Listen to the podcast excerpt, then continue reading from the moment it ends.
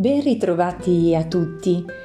Oggi voglio parlarvi di un argomento eh, che è molto noto all'interno dello yoga e perlomeno nella filosofia dello yoga e si tratta delle vritti. Adesso capirete meglio di cosa si tratta. In questo momento dell'anno, in particolare in autunno, in cui secondo la Ayurveda c'è una prevalenza dell'elemento aria, è facile che la nostra mente possa essere dispersiva e magari alla fine della giornata ci ritroviamo a ritenere le nostre giornate, le nostre attività inconcludenti. Nello Yoga Sutra, che è il testo di Patanjali, eh, si parla proprio di qual è il significato delle asana nello yoga e capirete perché ha a che fare poi con le vritti. Le asana sono delle posizioni statiche. As infatti significa immobilità, indica una stabilità che non è solamente fisica quindi è necessario far crescere la stabilità fisica in contemporanea a quella mentale. Lo yoga, si legge nel secondo sutra, è proprio l'arresto dell'agitazione mentale ed esistenziale delle viritti. Le viritti cosa sono? Sono delle fluttuazioni dei pensieri possono essere dei ricordi dolorosi, anche il ricordo di un sogno che abbiamo fatto di notte che ci ha turbato e alla quale si torna spesso con il pensiero durante il giorno. Possono essere delle proiezioni mentali su situazioni, su persone, su dinamiche che sono state vissute. Sono ragionamenti sbagliati, nati da valutazioni errate che nascono sempre da premesse errate. Quindi eh, le vritti sono dei eh, pensieri, se vogliamo sintetizzare, che eh, ci lasciano invischiati, che quasi ci ossessionano. Di per sé le vritti non hanno una connotazione negativa, a patto però che non ci si identifichi con esse. Quando siamo schiavi delle vritti siamo proprio distolti dal momento presente, siamo lontani dalla nostra presenza mentale e non riusciamo ad essere in ogni istante lì dove dobbiamo essere, dove è il nostro respiro. Ci lasciamo spesso trasportare da questi ricordi che rimangono impressi nella nostra memoria, ci lasciamo trasportare dalla fantasia, eh, dai sensi che innescano delle reazioni emotive che sono a volte molto dolorose, oppure possono essere anche molto appaganti. Perciò amiamo crogiolarci nel ricordo di certe situazioni e mh, mm, anche in certi pensieri ricorrenti. E tutto questo ci mantiene incatenati a questi pensieri eh, che ricorrono. Questo secondo sutra ci dà un riferimento importante sul come praticare lo yoga. Alcune persone pensano che per prima cosa si debba educare il corpo renderlo flessibile e poi in un secondo momento pensare alla nostra parte spirituale. Invece, nel secondo sutra ci viene proprio detto che lo yoga è un mezzo, un mezzo per gestire in simultanea il corpo, il respiro e la mente, che poi se risultano essere in unità ci conducono a una progressione spirituale. Ho avuto eh, poco tempo fa eh, l'esperienza di una conduzione particolare di una lezione di yoga. Io in quel momento ero l'allieva e l'insegnante eh, ci ha proprio detto che le sue lezioni erano improntate sulle indicazioni vocali e non sulle indicazioni visive, ossia lei non mostrava eh, le asana ma ci conduceva verbalmente. Devo dire che all'inizio questa condizione mi ha creato incertezza, insicurezza, perché c'è sempre questa componente mh, mm, quando anche si fa yoga eh, di pensare sto sbagliando, sto facendo giusto, eh, qualcuno noterà i miei errori. Ebbene, lei ci ha proprio premesso di non preoccuparci di fare giusto o sbagliato, ma di mettere il massimo dell'attenzione all'ascolto delle parole. E devo dire che questa modalità per me nuova perché comunque noi siamo per cultura degli esseri mh, abituati al visivo, alle immagini e quindi il fatto di basarsi solo sull'ascolto eh, insomma fa perdere un pochino di equilibrio. E eh, inaspettatamente invece durante la lezione ho potuto assaporare una diversa concezione del modo di fare yoga, ossia fare yoga entrando veramente dentro se stessi e cercando eh, quel connubio con il proprio sé, quindi entrare profondamente dentro di sé come se si entrasse nella propria casa. E quindi c'è stato un maggior contatto con il respiro, c'è stato un maggior contatto con le sensazioni che mi davano le varie sensazioni, le varie posizioni eh, che stavo facendo. E ehm, cosa possiamo fare quindi quotidianamente? Perché queste vritti non diventino una prigione per la nostra mente e per il nostro corpo anche, perché siamo un tutt'uno. Innanzitutto eh, una costanza nella pratica, quindi è importante che ciascuno di noi eh, trovi un momento specifico della giornata e tutti i giorni, perché è come se una persona vuole allenarsi e per una maratona e si allena una volta ogni due settimane. Logicamente i risultati non saranno un granché.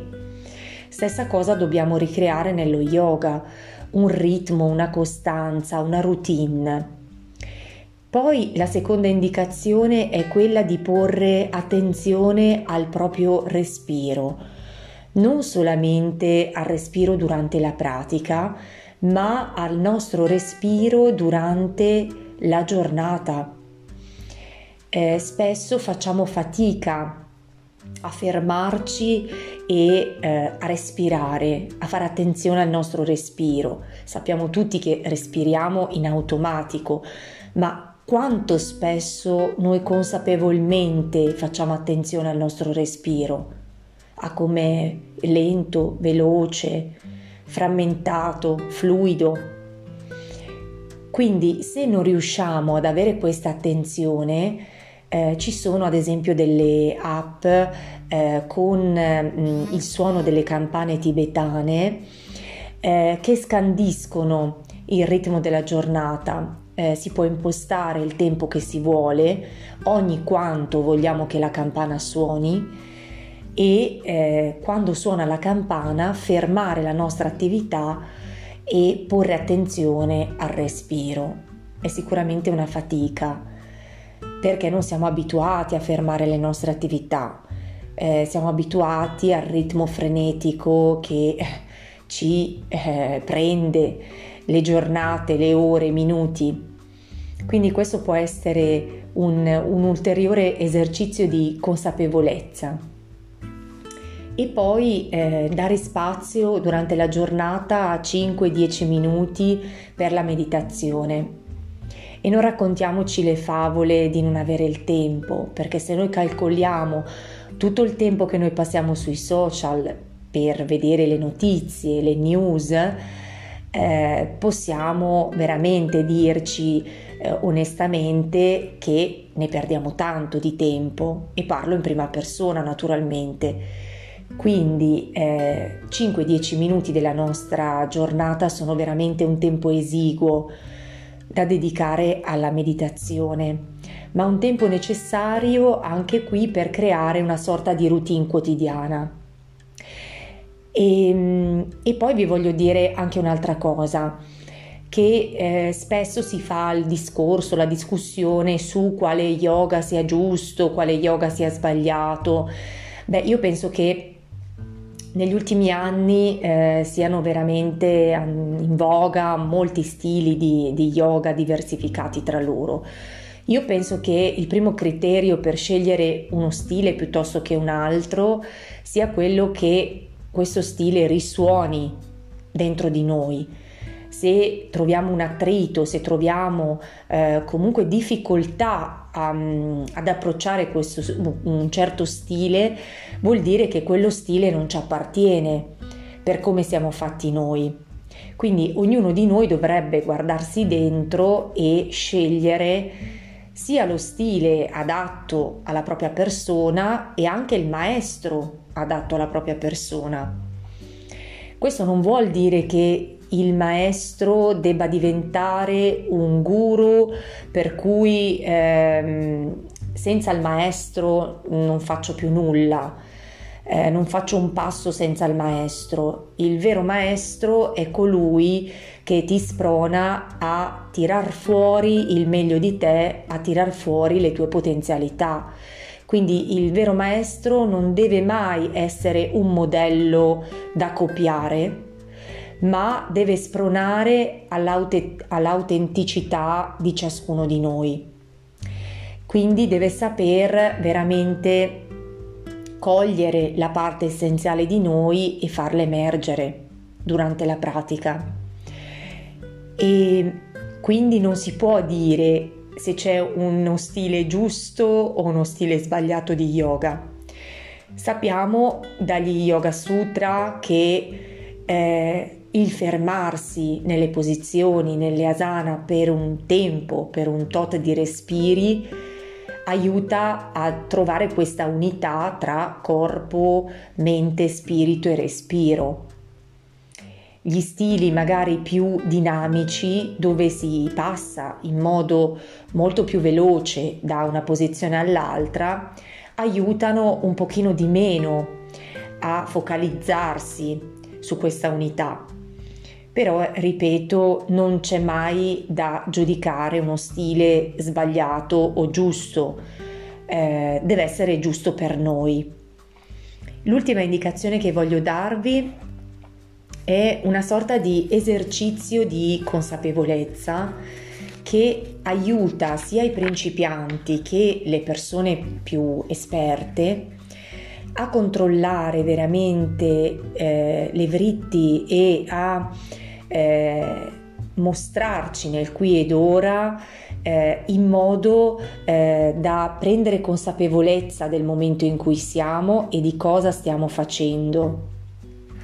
Dovete solamente mettervi nella posizione di Tadasana e quindi nella posizione della montagna.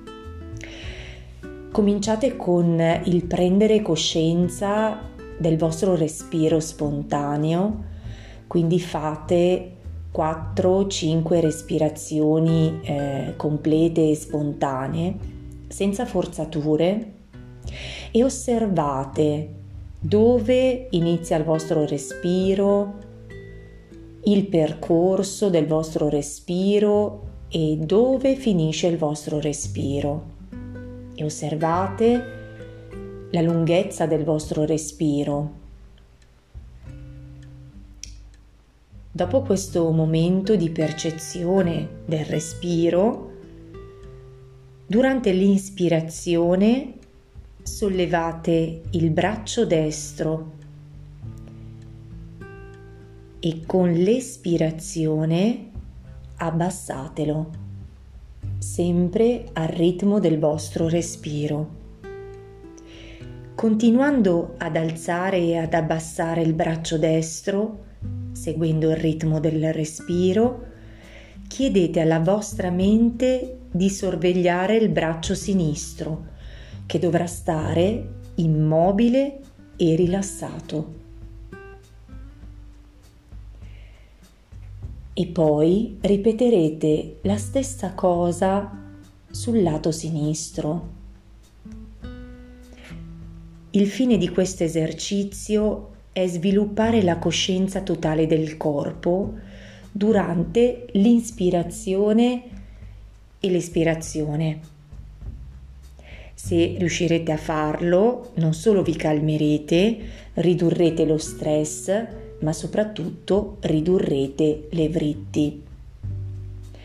Allora io con questo ultimo consiglio eh, vi saluto, vi ringrazio per l'ascolto e eh, vi auguro dei giorni di consapevolezza. Trovate i vostri rituali di consapevolezza e portateli avanti quotidianamente. Vi auguro buona giornata. Namaste a tutti.